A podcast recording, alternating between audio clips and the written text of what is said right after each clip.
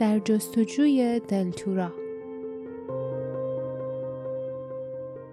کتاب اول جنگل های سکوت.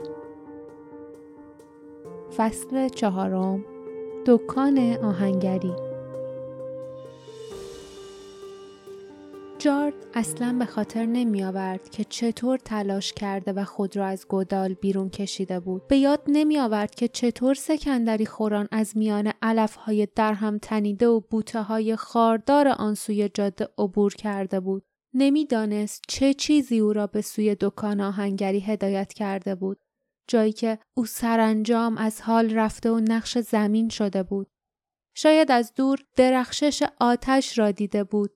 شاید صدای کوبیدن چکش آهنگری را بر فلز داغ و سرخ شنیده بود و صدا او را به یاد همان درسهای آهنگری انداخته بود که با اندون داشتند و یا شاید روح آدین مواظبش بود زیرا کراین آهنگر آن مرد شجاع و نیرومند شاید تنها کسی در شهر دل بود که به او جا و مکان می‌داد. کراین او را از زمین بلند کرده و کمکش کرده بود تا به درون خانه کوچکش پشت دکان آهنگری برود. وقتی صدا زده بود، دختری خوش سیما دوان دوان به سویشان آمده بود. دختر نگاهی پرسشگرانه به آنها انداخته بود اما در سکوت به کراین کمک کرده بود تا به جارد آب و نان بدهد و زخمها و خراشهای روی بدنش را بشوید. آنها لباس های کثیف و پاره را از تن جارد درآورده و لباس خواب ساده و بلندی به او پوشانده و او را در تخت خواب باریکی خوابانده بودند و بعد جارد به خواب رفته بود. غروب بود که از خواب بیدار شد و بار دیگر صدای چکش را بر فلز شنید و نیز صدای دختر را که در آشپزخانه آواز می‌خواند. تمام روز را خوابیده بود. در انتهای تخت خوابش یک دست لباس دید. آنها را پوشید تخت را مرتب کرد و بیرون خزید. کراین در دکان آهنگری مشغول کار بود. پیرمرد برگشت و بدون هیچ سخنی او را نگاه کرد. جارد با دست پاچگی گفت با با تمام وجود از محبتی که به من کردید متشکرم. حالا دیگر می‌روم چون دلم نمی‌خواهد شما را به درد سر بیاندازم. اما از شما خواهش می کنم که اگر نگهبانان قصد به جستجویم آمدند نگویید که من اینجا بودم. آنها به شما می‌گویند که من خواستم پادشاه را به قتل برسانم اما این حقیقت ندارد پیرمرد با ترش روی گفت خیلی بد شد و دوباره مشغول کار شد و ادامه داد اگر این کار را کرده بودی خیلی ها در شهر دل از تو ممنون می شدن. از این حرف نفس جارد بند آمد. پس نظر مردم این بود پادشاه مورد لطف و محبت مردم نبود بلکه مورد نفرت آنها بود. تعجبی هم نداشت. تا جایی که می‌دانستند او پشت دیوارهای بلند و در ناز و نعمت زندگی می‌کرد در حالی که آنها زجر میکشیدند. آنها نمی‌دانستند که شاه از بدبختی مردم اطلاعی ندارد. پیرمرد بدون اینکه رویش را برگرداند گفت نگهبانها نمیآیند. من لباسهای تو را از بالای صخره ها توی دریا انداختم و دیدم که نگهبانها لباسهایت را پیدا کردند. آنها فکر می کنند تو غرق شده ای. جارد نمی‌دانست چه بگوید. او دید که کراین کار چکش زدن بر نل اسبی را تمام کرد. بیاراده انبرهای سنگینی را از کنار کوره برداشت و جلو رفت. کراین با تعجب به جارد نگاه کرد اما گذاشت که او نل اسب را بردارد و آن را در بشکه آب فرو کند. آب فیسی صدا داد و قلقل کرد تا اینکه آهن سرد شد. پیرمرد آهسته گفت تو قبلا همین کار را کرده ای. جارد سر تکان داد. بله کمی. او با احتیاط نل اسب را از آب بیرون آورد و کناری گذاشت. کراین که او را تماشا می کرد گفت من دیگر پیر شدم. پسرم که لباسهایش را پوشیده ای سه سال پیش کشته شد. همسرش قبل از او مرد سر زایمان بچهش. حالا من فقط یک فرزند دارم. آنا. ما زندگی ساده ای داریم. اما همیشه غذایی برای خوردن هست و تا وقتی که نیروی در بدن داشته باشم غذا خواهیم داشت. او به دستهای جارد نگاه کرد. نرم و سفید با ناخونهای بلند و گرد شده و گفت اگر بخواهی می توانی اینجا بمانی. اما برای امرار معاش باید کار کنی. موافقی؟ جارد محکم گفت موافقم. هیچ چیز بیشتر از ماندن در آنجا او را خوشحال نمی کرد. او از آهنگر پیر خوشش می آمد و در ضمن در آنجا می توانست به قصد نزدیک باشد. حالا دیگر برای اندون کاری از دستش بر نمی آمد جز اینکه مراقبش باشد. او قبلا قول داده بود که این کار را می کند. فکر می کرد که او مرده است اما بعید به نظر می آمد که در این مورد چیزی به اندون بگوید. به نفع او بود که بگذارد پادشاه فکر کند جارد هنوز زنده است و خطرناک. اگر اندون برای جانش می ترسید دقیقا هرچه را که او می گفت انجام می‌داد.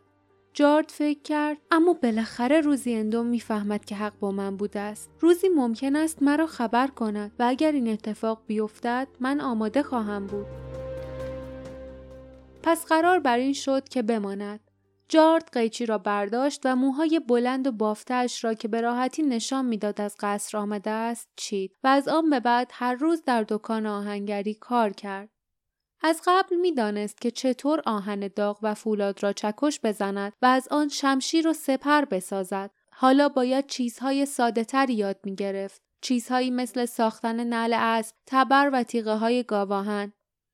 اما این کارها را زود یاد گرفت و هرچه بازوانش قویتر و دستانش از کار سخت سفتر می‌شد و بیشتر پینه میبست بیشتر و بیشتر می توانست کارهای آهنگری را انجام دهد.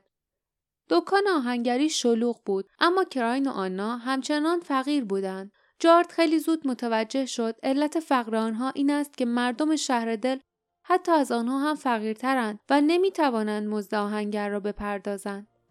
در حقیقت بعضی ها هیچ چیز نمی‌دادند. اما کراین کار آنها را هم انجام می‌داد و می گفت هر وقت داشتی بده.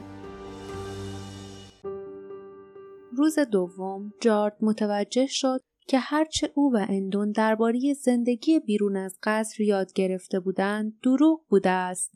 شهر محل گرسنگی، بیماری و مبارزه بود. در آن سوی دیوارهایش موجودات ترسناک و عجیب و دسته های راهزن پرسه می‌زدند. سالها بود که کسی خبری از شهرها و دهکده های پراکنده خارج شهر نداشت. بسیاری از مردم از شدت گرسنگی ضعیف شده بودند. با این حال گفته می‌شد که در تاریکی شب گاری های سنگینی که به شدت از آنها محافظت می شود با انبوهی از خوراکی ها و نوشیدنی های مختلف وارد شهر می شود و به طرف دروازه های قصر می رود. کسی نمی‌دانست این گاری ها از کجا می آمد. شب دوم آنها کنار آتش نشسته بودند که کراین زیر لب گفت به هر حال این گاری ها از جای دوری می آیند. چنین غذاهای مجللی این برها پیدا نمی شود. آنا افزود می‌گویند زمانی دلتورا سرزمین صلح و فراوانی بوده است. اما از آن زمان سالهای زیادی میگذرد. جارد فریاد زد. پادشاه جدید از این موضوع هیچ اطلاعی ندارد. باید به او می‌گفتید. کراین با عصبانیت قرید. به او می‌گفتیم. بارها بارها به او گفتیم. او روی صندلیاش چرخی زد و از روی تاقچه صندوقچه قدیمی و کهنه را برداشت. آن را به طرف جارد دراز کرد و دستور داد بازش کن. جارد در صندوقچه را باز کرد. داخل آن چند تومار کوچک با لبه های طلایی بود. او که حیرت کرده بود یکی از تومارها را برداشت و آن را باز کرد. پادشاه از پیغام شما تشکر می کند. در وقت مناسب به درخواست شما رسیدگی می شود. آلتون جارد با چهره در هم کشیده تومار را داخل صندوقچه گذاشت و تومار دیگری برداشت. دقیقا مثل قبلی بود و همینطور هم تومارهای بعدی و بعدی. تنها تفاوتی که تومار چهارم با تومارهای قبلی داشت این بود که به جای شاه ملکه آن را امضا کرده بود. لیلیا. جارد به یاد آورد که ملکه لیلیا مادر آلتون بود.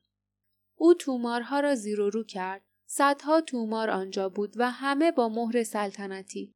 بعضی از آنها قدیمی تر از بقیه بودند و امضای کسانی در زیرشان بود که او نامشان را در درسهای تاریخ خوانده بود. کراین به جارد نگاه کرد که تومارها را می‌خواند و گفت همه تومارها مثل هم هستند. تنها فرقشان اسامی زیر آنهاست. قرن هاست که مردم این پیغام ها را به قصر فرستاده و درخواست کمک کردند و این تومارهای لعنتی تنها جوابی است که به آنها رسیده است. هیچ کاری انجام نشده. هیچی. خشم و اندوه گلوی جارد را گرفت. او تا جایی که می توانست خود را آرام کرد و گفت دست کم شاه آلتون هرگز پیغامی از شما دریافت نکرده کراین. فکر می کنم مشاور عالی موضوع را از او پنهان می کرده است. مردی به نام پرانداین. کراین با انگشت آهسته به صندوقچه زد و گفت شاه تمام این جوابها را امضا کرده و مهر سلطنتی خود را پایین آنها زده است. همانطور که مادرش و پدر بزرگش قبل از او این کار را کردند. جارد توضیح داد طبق قواعد و آداب و رسوم مشاور عالی از طرف شاه جوابها را می نویسد و آنها را برای امضا پیش شاه می برد. پادشاه پیر هرچه را که پرانداین مقابلش میگذاشت امضا می کرد و مهر می‌زد. پرانگ با پرخاش گفت پس او آدم ضعیف و احمقی بوده است و شکی نیست که پسرش هم همینطور است. اندون هم مثل پدرش آدم به درد نخوری است. او سرش را به این طرف و آن طرف تکان داد و زیر لب ادامه داد برای دلتورا می ترسم. ما آنقدر ضعیف شده ایم که اگر از سرزمین سایه ها به ما حمله کنند نمی توانیم از کشورمان دفاع کنیم. آنا او را تسکین داد. ارباب سایه ها به کشورمان حمله نخواهد کرد پدر نه تا وقتی که کمربند دلتو را از ما محافظت می کند و پادشاه ما از کمربند مراقبت می کند. دست کم این کار را برای ما می کند. جارد از ترس مورمورش شد. اما در خودش نمی‌دید که به آنها بگوید اشتباه می کند. اگر او می‌فهمید که پادشاه کمربند را نمی بندد و آن را در اتاقی زیر نظارت دیگران نگه می دارد، آخرین امیدش را از دست می‌داد. آن شب وقتی جارد به رخت خواب رفت با خود گفت آه اندون نمی توانم به تو نزدیک شوم مگر خودت بخواهی از تو خیلی خوب مراقبت می شود اما تو می توانی با من تماس بگیری. به درخت تو خالی برو. یادداشت مرا بخوان. علامت را بفرست. از آن زمان به بعد جار تر سپید دم قبل از شروع کار به درخت روی تپه نگاه می کرد که از میان ابر مهالود بیرون زده بود. او با دقت به دنبال برق نیزه طلایی شاه در بالای درخت میگشت. علامتی که نشان می‌داد اندون به کمک او نیاز دارد. مدت زمان زیادی گذشت تا اینکه علامت رسید. اما دیگر خیلی دیر شده بود. پایان فصل چهارم